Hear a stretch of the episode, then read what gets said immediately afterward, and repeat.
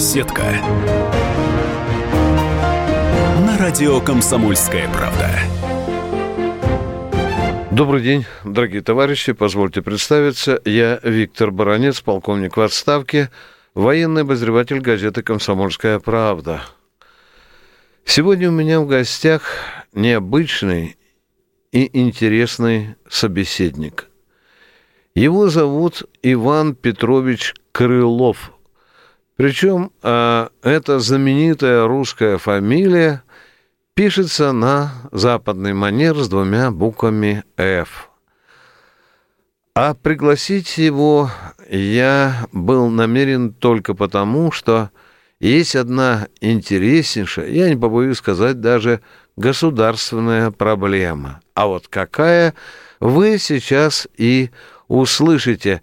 Я приветствую Ивана Петровича Крылова, который находится здесь в студии напротив меня. Иван Петрович, давайте для наших радиослушателей э, коротенько расскажем, кто вы есть на этом белом свете.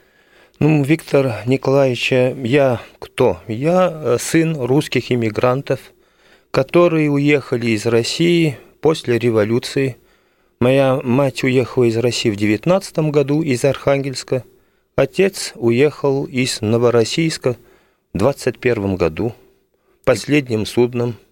Он был участником гражданской войны. Это невероятно, но это так. Я последний сын, э, последний мужчина из семи Крыловых. Спасибо. А вы умышленно не говорите, что ваш отец э, воевал под знаменами Деникина? Да, ну, угу. да, он воевал во время гражданской войны под знаменами Деникина и под знаменами его отца, который был полковник и служил у Деникина э, на юге России там, в 19-20-х годах. В каком звании э, был офицер царской армии э, Петр Крылов? Петр Крылов, он учился в Ташкентском кадетском корпусе в Туркестане. Да. И когда началась э, гражданская война в конце 17-го, в начале 18 -го года, э, ему было 17 лет. Значит, угу. у него никакого звания не было. Угу. Он его получил ну, там, в 19-20 году, потому что ну, участвовал в каких-то боях, но я не буду всю эту историю вам рассказывать. А как Она... все-таки интересно, как он попал в войска? Как он попал, потому что он был среди, э, ну, из военной семьи. Да. Его отец был командантом города Мерв. Угу. И когда начались беспорядки, ну, когда началась так называемая революция угу. в России, то дедушка Иван Павлович Крылов, ну, воевал со стороны офицеров, которые не предали царя. Иван Петрович, мне сейчас резануло ухо ваша фраза «так называемая революция». Э, вы сторонник, что это были переворот, да, вы считаете? Да, да вы знаете, кто-то скажет, что это переворот, кто-то да. скажет, что это революция. Да. Ну, у меня мнение ну, я понимаю, я понимаю. У вас некоторое, так сказать, идеологизированное мнение. Но не, вы понимаете, что сейчас что происходит в Сирии? Это революция, это что? Кто этим занимается? Не только сирийцы, но то же Давайте самое в России. Поближе к вашей судьбе. Итак, отец ваш э, с последними судами из Новороссийска. Э, как дальше пролегал его маршрут?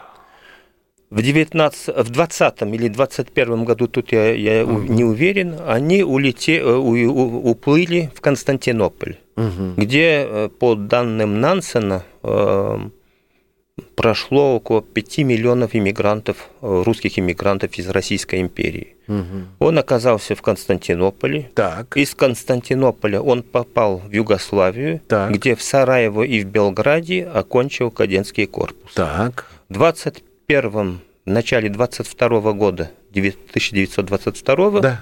он э, по приглашению э, Альберта I Бельгии, короля Бельгии, да.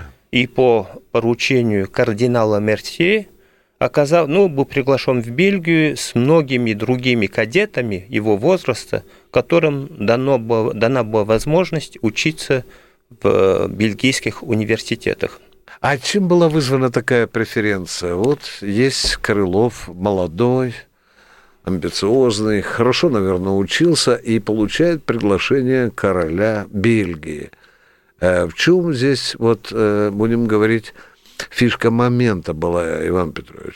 Ну, официально это все произошло через кардинала Мерсей, mm-hmm. то есть но почему преференция русским не только Крылову mm-hmm. Петру Ивановичу, а всем его одноклассникам? Да. Просто это понимается тем, что Альберт I внук Леопольда I, первого короля Бельгии, угу. который служил еще до создания Бельгии в да. 1831 году угу. правой рукой у, Алекса... у царя Александра I. Mm. Кстати, у Леопольда I Сакскобурского да. была возможность либо служить у Наполеона, да. либо служить у Александра Первого. Угу. И он выбрал Россию. Угу. И вот такая связь угу. э, заставила, скажем так, эмоционально реагировать на вот этот поток иммигрантов из Константинополя отовсюду. А кем был ваш дедушка?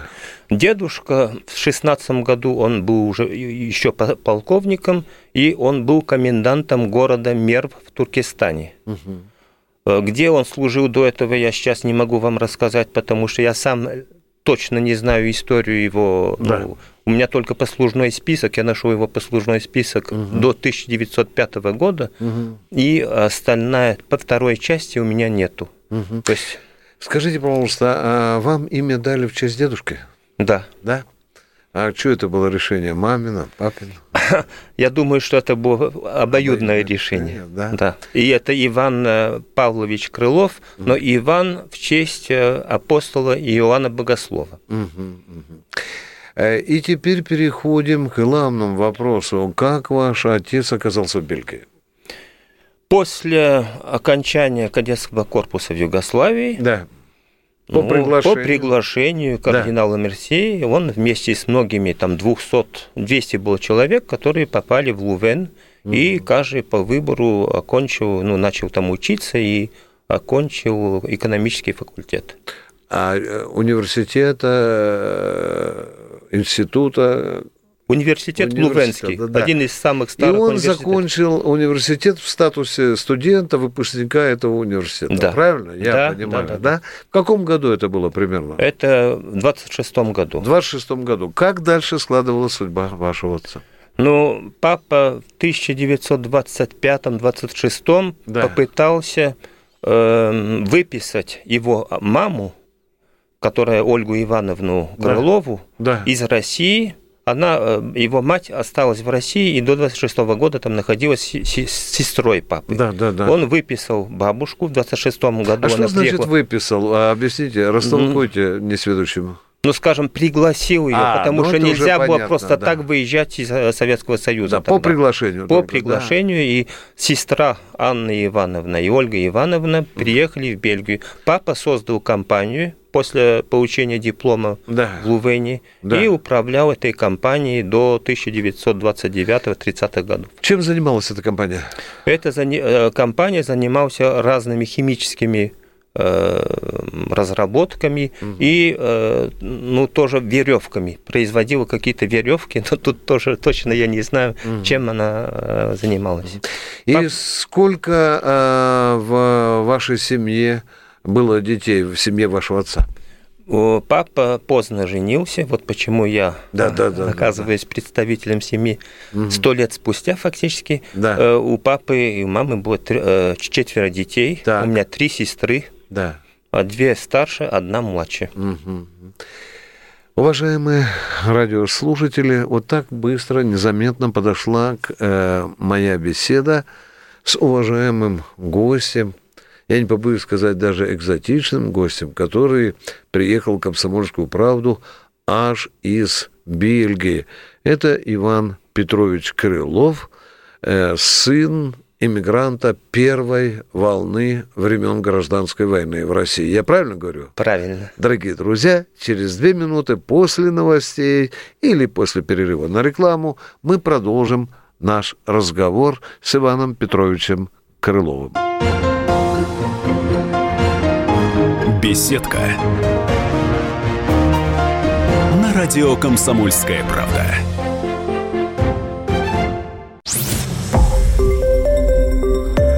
Радио «Комсомольская правда». Более сотни городов вещания и многомиллионная аудитория.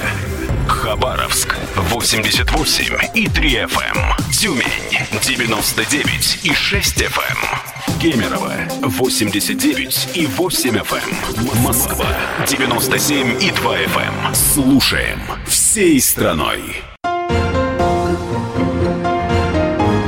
Беседка. На радио «Комсомольская правда».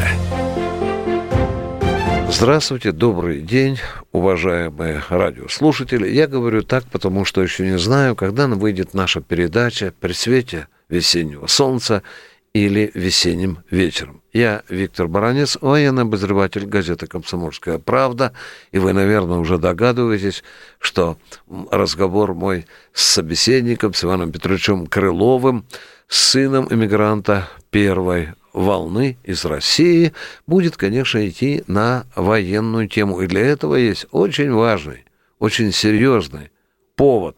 Потому я задаю Ивану Петровичу, который сидит вот напротив меня, следующий, следующий вопрос. Э, уважаемый Иван Петрович, э, скажите, пожалуйста, вы можете сказать мне о цели вашего нынешнего визита в Россию? Ну, цель Виктор Николаевич, очень проста.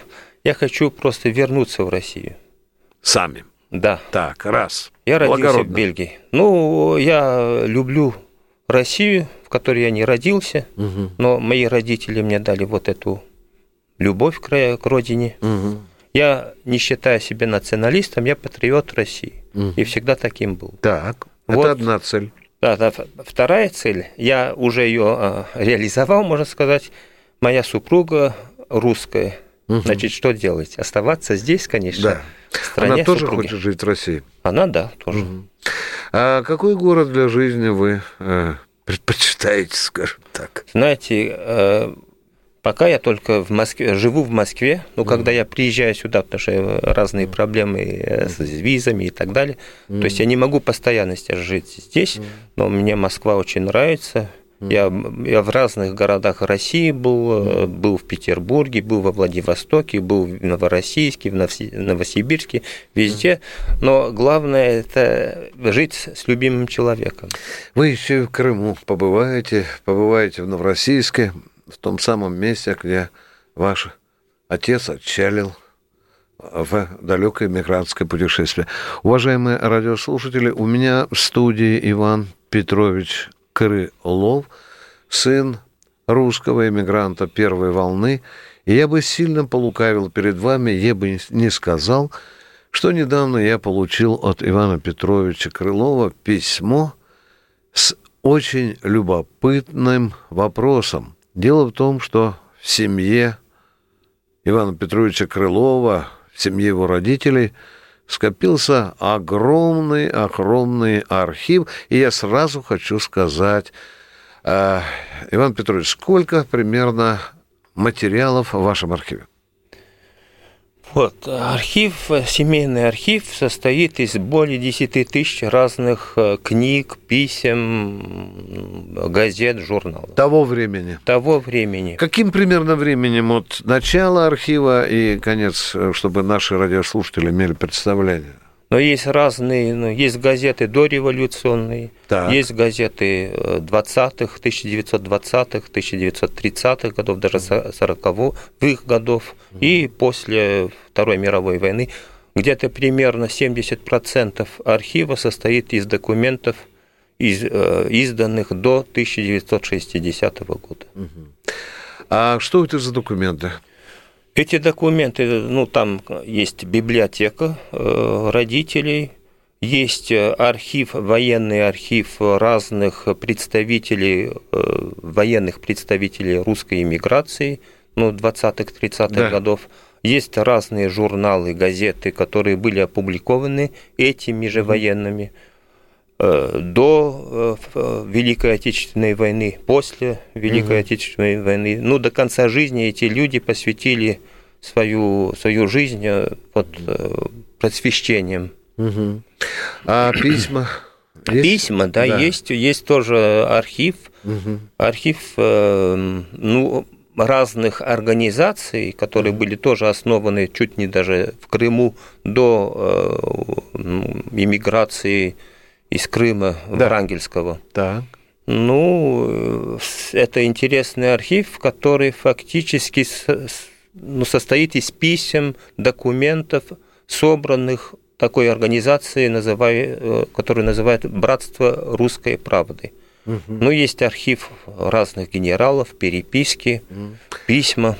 Расскажите немножко, что вам известно о братстве русской правды? Вообще мы не знали, когда мама скончалась в 2010 году, угу.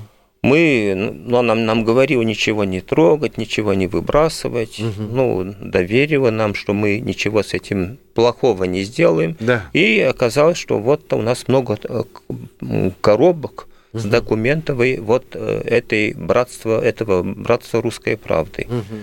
Оказывается, вот это была организация, которая да. занимала, монархическая организация, угу. такая полусекретная, но ясно, что кое-кто знает и знал о ней. Да. И она состоит из переписки разных агентов этой э, организации по всему миру. Но это координировалось в Брюсселе, ну, часть вот этой, вот этой да. организации – и вот тайный секретарь этой организации оставил это у нас. И сколько таких писем от Братства Русской Очень правды? сложно вам ответить, потому что их несколько сотен, но я точно, мы не знаем. Но вы же наверняка читали такие письма. К сожалению, нет, потому что у нас времени не было собрать весь этот архив и его Э, сделать из него, систематизировать. Да, да. То есть мы вначале не знали, это работа историков, мы только собрали и его систематизировали. Ну, это э, э, монархическая организация, да? Да. А, может, вы разговаривали с кем-нибудь, она какую цель преследовала? Ну, а она преследовала цель... Утверждение монархии? Ну да, по, ну и возвращение монархии в Россию. Угу. Э, там э, были участники вот этой организации, там разные люди, которые жили во всех странах Офицеры мира. были тоже, Офицеры, да. юристы, бывшие политики. Угу. Э, они просто хотели вернуть монархический статус России, конечно, это все наивно было, потому что люди не понимали, что происходит в этой заварухе огромной. Угу. Вот что ну, и они э, ну, монархистами были. Угу. Вот там были и другие. Отец вас состоял тоже в этой организации? Тут я знаю, что мы нашли письма, где есть переписка сестры моего отца, но пока пись... папа не высвечивался. Как он не высвечивался и после этого в других организаций. Как вы думаете, Иван Петрович, э, вот это братство русской правды, оно, его можно будет считать такой частью нашей русской истории. Ведь это же, это тоже борьба, это тоже драма, это тоже какие-то цели, это, в конце концов, организация, которая, вы говорите, раскинулась по всему миру, да?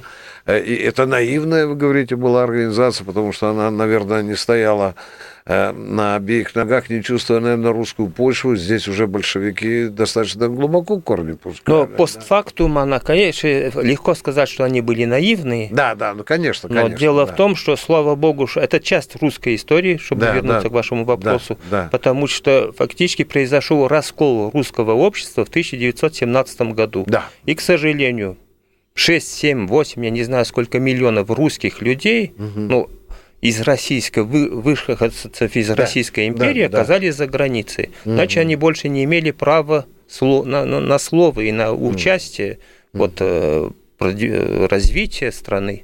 Угу. Они участвовали до, это были замечательные люди, угу. и вот э, я считаю, что пришло время как-то все закрыть этот вопрос и угу. вернуть России все, что принадлежит России. Угу. Это история России, да, это история России за рубежом, но угу. она и есть история России. Как вы думаете, вот ваш этот гигантский архив, в котором 10 тысяч документов, книг, писем, э, скажите, пожалуйста, для э, российской историографии, для российской науки, а прежде всего для тех, кто будет изучать русскую историю, она может э, дать новую информацию или принципиально новую информацию для понимания тех процессов, которые проходили вот за рубежом.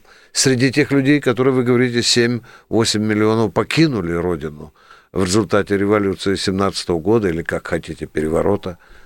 Ну, я считаю, что, конечно, это принесет какой-то новый, новый взгляд на, на историю России угу. и на, на причины вот того, что произошло. Угу. Хорошо. Дорогие друзья, вот так быстро подошел к концу второй отрывок моей беседы с Иваном Петровичем Крыловым, сыном иммигранта первой волны, который нынче проживает в Бельгии и мечтает вернуться на родину. Мечтает вернуться не один, мечтает вернуться вместе с богатым архивом времен тех далеких времен 20 -го года, а вот какие дальше есть соображения, есть проблемы. Мы поговорим с Иваном Петровичем Крыловым через пару минут, когда пройдут новости. Не переключайтесь, вас ждет очень любопытная информация. С вами Виктор Бронец. Верьте ему. Беседка. На радио Комсомольская правда.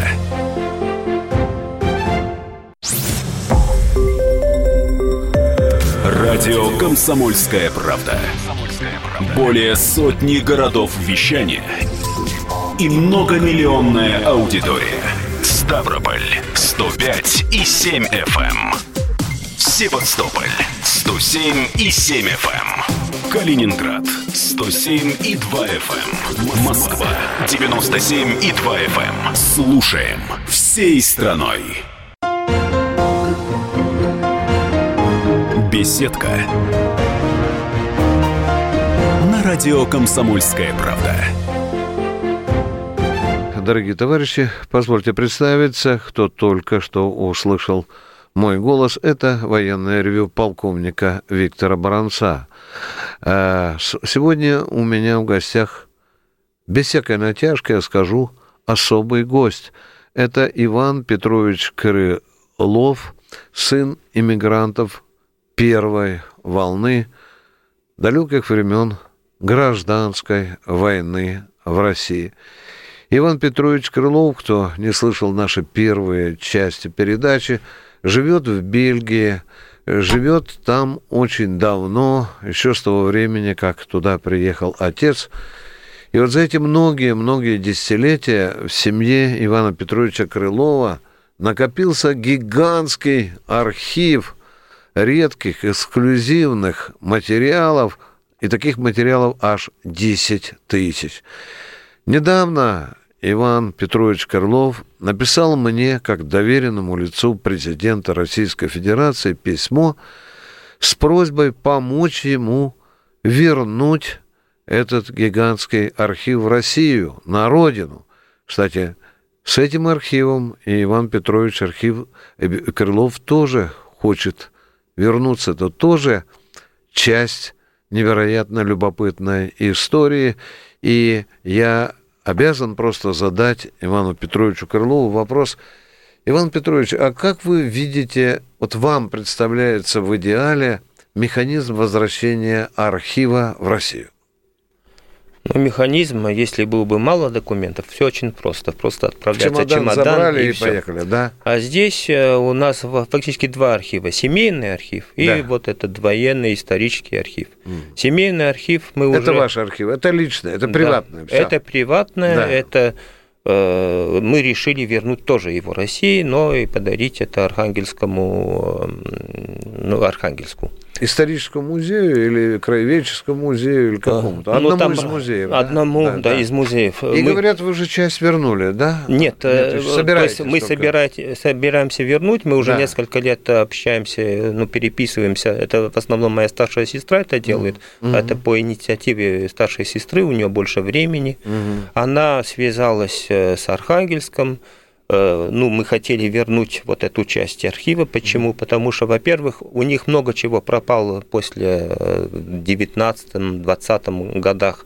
начала 20 в века. В музейных документах. Да, да, да, да, да. Ну, там много исчезло из-за Антанты. В Архангельской была Антанта, англичане, американцы, французы. Когда было вот это непонятное время, да, да. 19-20 да. год, там даже часть сожгли. И историки из Архангельска были в Бельгии, когда увидели, что есть, они, конечно, очень ахали и охали, угу. и э, ну, мы решили все вернуть э, в, в Архангельск. Даже была идея открыть э, отдел в музее отдел. Архангельске, посвящен нашей семье.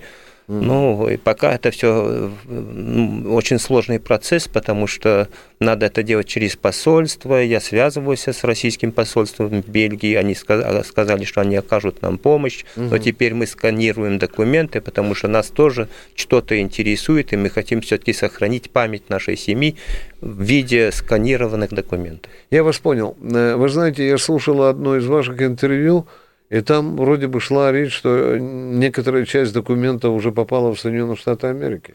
Ну, это маленькие вот такие... Э, как это случилось? Ну, как, э, были у нас в 60-е, 70-е годы 20 века. Да, да, да, ну, да, да, да. Моя семья очень много общалась э, с разными представителями русской иммиграции.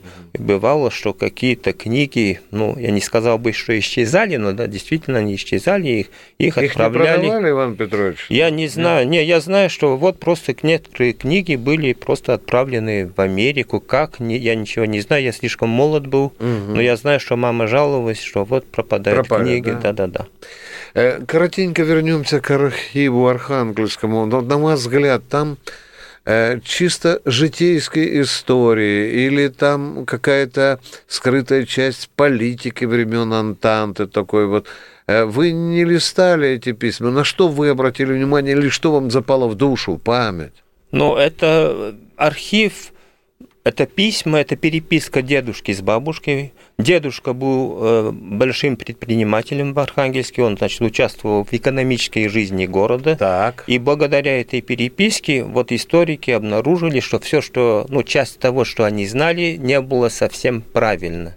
И благодаря вот этим письмам, и этой переписке, и этим дневникам, они узнали много чего потому что ну, создаются легенды, и оказывается, эти легенды не были совсем правильные. Угу. Какие легенды? Ну, там о каких-то людях э, писалось, и это не точно, судя угу. по тому, что написано в письмах дедушки и бабушки. Как это произошло? То есть, когда дедушка в 19 сентябре 19 года отправил семью в Норвегию, да -да -да. он остался в России – и, ну, его судили несколько раз, он был сослан в Соловки, потом его освободили. Слава богу, что он оказался в Соловках в 20-е годы, а не в тяжелые 30-е. И он нужен был советской власти, потому что он был специалистом по лесу, и благодаря и ему э, ну, могли торговаться с, с Англией там, и с разными странами Запада. Он оказался в Москве, и в Москве он переписывался с бабушкой через знакомого, который имел отношение к норвежскому посольству. Так. И вот оказалась такая двойная переписка, то есть угу. тот, что написано туда, и то, что получается угу. отправляться в Бельгию. Вот и тут открыто много чего интересного. Угу. Уважаемые друзья, мы продолжаем военное ревю, которое сегодня посвящено очень интересному человеку, который приехал в Москву из Бельгии. Это Иван Петрович Крылов, сын иммигранта первой волны, который мечтает вернуться в Россию, но вернуться не только самому, женой, но вернуться с тем огромным, гигантским архивом интереснейших документов времен, далеких времен гражданской войны. Сегодня мы говорим о том, как же сделать мечту Ивана Петровича Крылова, я напомню, осуществимой? Он прислал мне письмо как доверенному лицу президента Российской Федерации с просьбой, чтобы я передал это письмо Владимиру Владимировичу Путину. Я намерен еще передать его, конечно, и министру культуры Российской Федерации господину Мединскому, чтобы все вместе мы помогли этому человеку, человеку не на словах, а на деле патриоту, который возвращается с тем историческим, ценнейшим багажом, который накопился в его семье. Хочется, чтобы эта проблема решалась как можно с меньшим количеством бюрократических препон. Ну, как-то так получается, что в России иногда самые благородные дела зачастую встречают самые неблагородные препоны. Ну, а я дальше хочу спросить Ивана Петровича Крылова. Иван Петрович, скажите, пожалуйста, э, я понял, что вы и ваша жена хотят возвратиться в Россию, правильно? Э, я хочу вернуться в Россию, а жена, она здесь живет, она русская. А, она здесь, да? да? Скажите, пожалуйста, переходим к юридическую плоскость э, вашего архива. Э, этот архив принадлежит не только Ивану Петровичу Крылову, у вас же есть еще и сестры. Да. Да? А, а как вот этот щепетильный вопрос будет решаться? А вдруг они не захотят? Нет, э, сестры согласны со мной. Дело в том, что когда скончалась мама в 2010 да. году, мы не знали, что у нас такой огромный архив. Но мама... Ну что, вы ходили, не видели книги, мы полки, видели. ящики, а? Мы видели, но мы не знали, нам нельзя было это трогать. Мама была довольно, я не сказал бы ироническая, она была очень строгая. Mm. И это ее работа. Это работа моего отца. Сколько лет она посвятила систематизации? я могу сказать, всю, всю жизнь. Всю жизнь. Она дожила до 12-6 лет. Скажем, что два последних года она уже не могла, смогла этим заниматься. Но она собирала, собирала, собирала. Таким, воп- таким образом, я правильно вас понимаю, вопрос о согласии, несогласии его не существует. Да, это фактически семейное коллективное решение. Да, да семейное коллективное решение. Дело в том, что в начале, в 2010-2011 году э, мы не знали, что с этим делать, и к сожалению, ну, несколько там документов мы продали на аукционе. А я хотел остановить вот этот процесс, потому что я считал, что мы не знаем, куда это пропадает, лучше вернуть все одной кучей, извините за выражение. А цель Россию. выставления на аукцион, это, в общем-то, материально преследовало подоплеку, выживать надо было? Ну, да. Да, да. Э, позвольте самый циничный вопрос. Невероятно, циничный, но я обязан его задать. Такие документы дорого стоят? Ну, есть документы, которые, да, дорого стоят. Если взять, э, ну, коллекцию, есть такой журнал, был издан с 1929 год по 1989, э, такой журнал часовой. Да. Он, э, полная коллекция стоит несколько десяток тысяч евро. Угу, угу. А сколько таких журналов часовой у вас располагается? Ну, слишком много. Слишком. Ну, да. это, это за, за многие годы. Да, за многие годы, начиная с 1920 года. Ну, а с какой интенсивностью есть. выходил журнал «Часовой»? Вначале он, кажется, выходил каждый месяц. Угу. Ну, а потом, ну, каждый месяц. Угу. Каждый месяц. А в конце жизни Василия Васильевича Орехова, главного редактора э, этого журнала, он уже выходил реже. Ну, ему уже было тоже под 90 лет, он до конца жизни этим занимался. Ваш отец принимал участие вот в издании журналов, книг? Э, папа ну, принимал участие, но он очень, он поддерживал, финансово поддерживал эти журналы, mm. но он, не, он очень скромно, он никогда не высвечивался, он помогал просто тем, у него же была своя компания, у него были возможности как-то помочь. Финансово. финансово. Да, но он, да. и он писал несколько статей, были, было изданы, были но он э, не хотел, чтобы кто-то знали о его помощи в этой области. Понятно. Дорогие друзья, вот так и закончилась третья часть нашего большого разговора с Иваном Петровичем Крыловым, сыном эмигрантов первой волны послереволюционные времена. Я Виктор Баранец.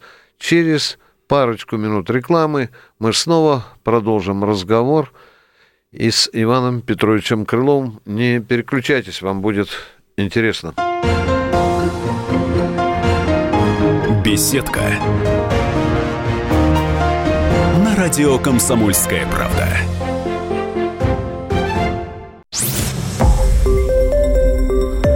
Радио «Комсомольская правда». Более сотни городов вещания и многомиллионная аудитория. Иркутск 91 и 5 FM. Эм.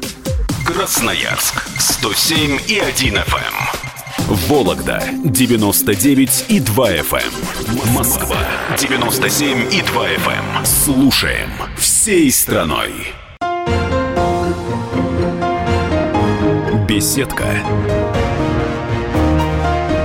радио «Комсомольская правда». Добрый вечер, уважаемые радиослушатели, станция «Комсомольская правда». Я Виктор Баранец, ведущий военного ревю «Комсомольской правды». Сегодня у меня особая тема. Сегодня у меня особый собеседник. Это Иван Петрович Крылов, сын иммигрантов первой волны, которые в те лихие послереволюционные годы покинули родину – и отец Ивана Петровича Крылова в итоге оказался в Бельгии. Я правильно говорю? Да. Да. В каком городе вы жили? Э, Мы жили в Брюсселе. Брюсселе, да. Э, Это был центр города, это была окраина. Ну, можно считать, что это центр города. Сейчас это где-то ну, километр от э, Европарламента. От Европы. Это центр, можно Да. считать. Да. Иван Петрович, меня очень интересует, а как сложилась ваша жизнь? Через какие вы прошли житейские перипетии? Ну, я родился в день смерти Сталина. Понятно. И вот это первая перипетия моей жизни. Это родился в 1953 году. Да, понятно. Э, Учился в католической школе. Э, Ну и э, был таким не очень послушным учеником. Да. Оказался в университете, учился в экономическом факультете. Непослушных туда принимали, да? Ну, непослушных, Да. но я, скажем, что я был таким... Тогда в Бельгии не было так много иммигрантов. Надо понять, что в 20-30-е годы около 10 тысяч русских жило в Бельгии. Значит, их... э, И потом после войны была другая волна. Ну, и учился я... Потом начал работать э, Кем? в разных... Кем Сначала работал бухгалтером, потом аналитиком финансовым, потом поступил в, аме- в американскую компанию, а потом в 92 году мне предложили работать в России, и таким образом я, конечно, А где в согласился. Э, Одна фармацевтическая компания мне предложила работать э, в Москве, э, заниматься проектом создания аптечной сети в Москве по западному образцу. Хорошо. А Перейдем еще к одному аспекту, который я, к сожалению, упустил. Это период Великой Отечественной войны, которая у нас была. Это война с Германией, Советского Союза. А сколько вам лет, э, вам, вы э, послевоенный продукт, скажем так, но отец, тем не менее, э, был в Бельгии во время войны. Да. Да, да. А, Скажите, пожалуйста, что вам отец рассказывал о временах войны, о том, как, что происходило в этой европейской стране, когда была война? Вообще все люди, которые участвовали в войне, они мало э, чего рассказывали. Мы, и, а мы, молодые, не интересовались этим вопросом. Я узнал много только в конце э, жизни моей мамы. Ну и мы знали, что они э, были в движении сопротивления. Ну как это объяснить? В 1939 году Англия и Франция объявили, объявили войну Германии. Да. Вначале была так называемая странная война, а в 1941-м, когда Германия напала на Советский Союз, папа решил поехать в Советский Союз. Ну, тогда он еще не был женат, он был свободный человек, и он дошел, не, не помню точно докуда, ну, он знал немецкий язык, он, как он проехал всю Европу, я не знаю. Да-да-да. И тут он хотел перейти, ну, э, воевать со стороны советских войск Да. хотя он был белогвардеец. Ему сказали, уходи отсюда, потому что и наши, и враг, э, ты никому не нужен. Он вернулся в Бельгию и в, 40, в конце 42 в начале 43 года с товарищами из белой эмиграции создал движение сопротивления. Как это произошло? Э, На шахтах в Бельгии работали советские военнопленные. Друг моего отца, э, горный инженер, спускался в эти шахты и как-то умудрился связаться с советскими солдатами, ну, военнопленными. И они решили их освобождать э, один за другим и создали контингент э, военных, советских, в Орденах под управлением в том числе и моего отца. Но это было в горах, это было в городе, в подполье. Где это было? Все-таки контингент создать не так-то просто. Свирепствовала же разведка. Ну, как они это сделали? Это с помощью, конечно, э, союзников, угу. Красный Крест там участвовал. Да. Все это было правильно координировано. Угу. Я, к сожалению, всю историю это не знаю, я еще не дошел. Папа, конечно, все писал в своих дневниках. Но Они пока... сохранились? Они сохранились. Я надеюсь, что потихоньку, потихоньку мы узнаем, о чем речь. Мы, мы просто у нас времени не было, мы сначала собирали. Но э, факт в том, что это движение сопротивления очень хорошо, высоко котировалось да. с, э, союзниками э, в конце войны, но, к сожалению, они не получили официального статуса, то есть статус официальные за счет того, что вы имеете право на какие-то там льготы да, и так да, далее. Да, да. Почему? Я предполагаю, это американцы сопротивлялись, потому что тут как-то политически странно советские и западные вместе. Mm. Как-то нельзя это было показать. Были статьи написаны совсем недавно одним mm. историком в Бельгии. Mm. Могу их привести в следующий раз и вам объяснить все это до точности. Уважаемый Иван Петрович, э, отцовские фотографии сохранились? Да, сохранились. сохранились. Я вас призываю к коррупции, Иван Петрович. Нормальной русской коррупции. Когда, дай бог, архив переедет сюда, то давайте воздадим должное вашему отцу, и самая крупная газета в России готова будет опубликовать отрывки из дневников вашего отца, который участвовал в сопротивлении. Это раз. И во-вторых, вы долгое время прожили в Западе и сказали, что там пропаганда была очень серьезная, да. Я вам задам сейчас совершенно дурацкий вопрос, но он меня интересует, тем не менее.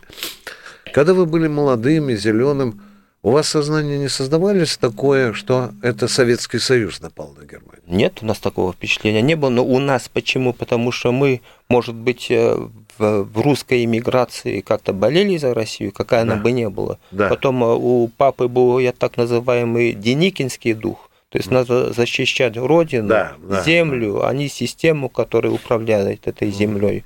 Вот э, мы, мы любили Россию, и мы никогда не говорили, что Советский Союз напал на Германию. Да. Ну, в Японии уже огромный континент молодежи так и считает, что Хиросиму бомбу бросили, конечно, Советский Союз. Извините за этот вопрос бестактный, но я хочу еще спросить вас, душа чешется. Отец с Деникиным встречался? Не могу ответить. Не можете? Нет. А дедушка? Наверняка да, потому что... Фотографии дедушки тоже сохранились? Ну, очень мало, только две-три фотографии. Все, что по отцовской линии, все пропало из-за из вот этих событий. Они же... У папы а сохранилось он, только иконно. Как умудрился отец сохранить дневники? Это же очень опасно. Или он уже писал после войны их? Не-не, он писал... Ну, там у нас Часть дневников пропала. Мы знаем, что когда папа учился в Югославии, да. то есть это два, начало 20-х годов, mm. все дневники, которые э, были написаны во время гражданской войны, они пропали, у него украли. Mm. А после этого все написано. Как это получилось, я не знаю. Скажите, много тетрадей занимают вот эти сопротивленческие дневники вашего отца? Ну, я думаю, что маленькую коробку, потому что папа очень маленьким почерком писал, да. это маленькие такие А книжечки. разобрать можно хорошо, перевести, да? Первые дневники можно разобрать, а потом почерк становится все более и более сложным. Да. Надо как-то изучить его. Да, да. Но, ну. но, а, но читаемо, тем не менее читаемо. Читаемо, да? но очень сложно. Да. сестра уже напечатала часть, ну, это довоенные дневники, угу. разные чисто угу. семейные дела.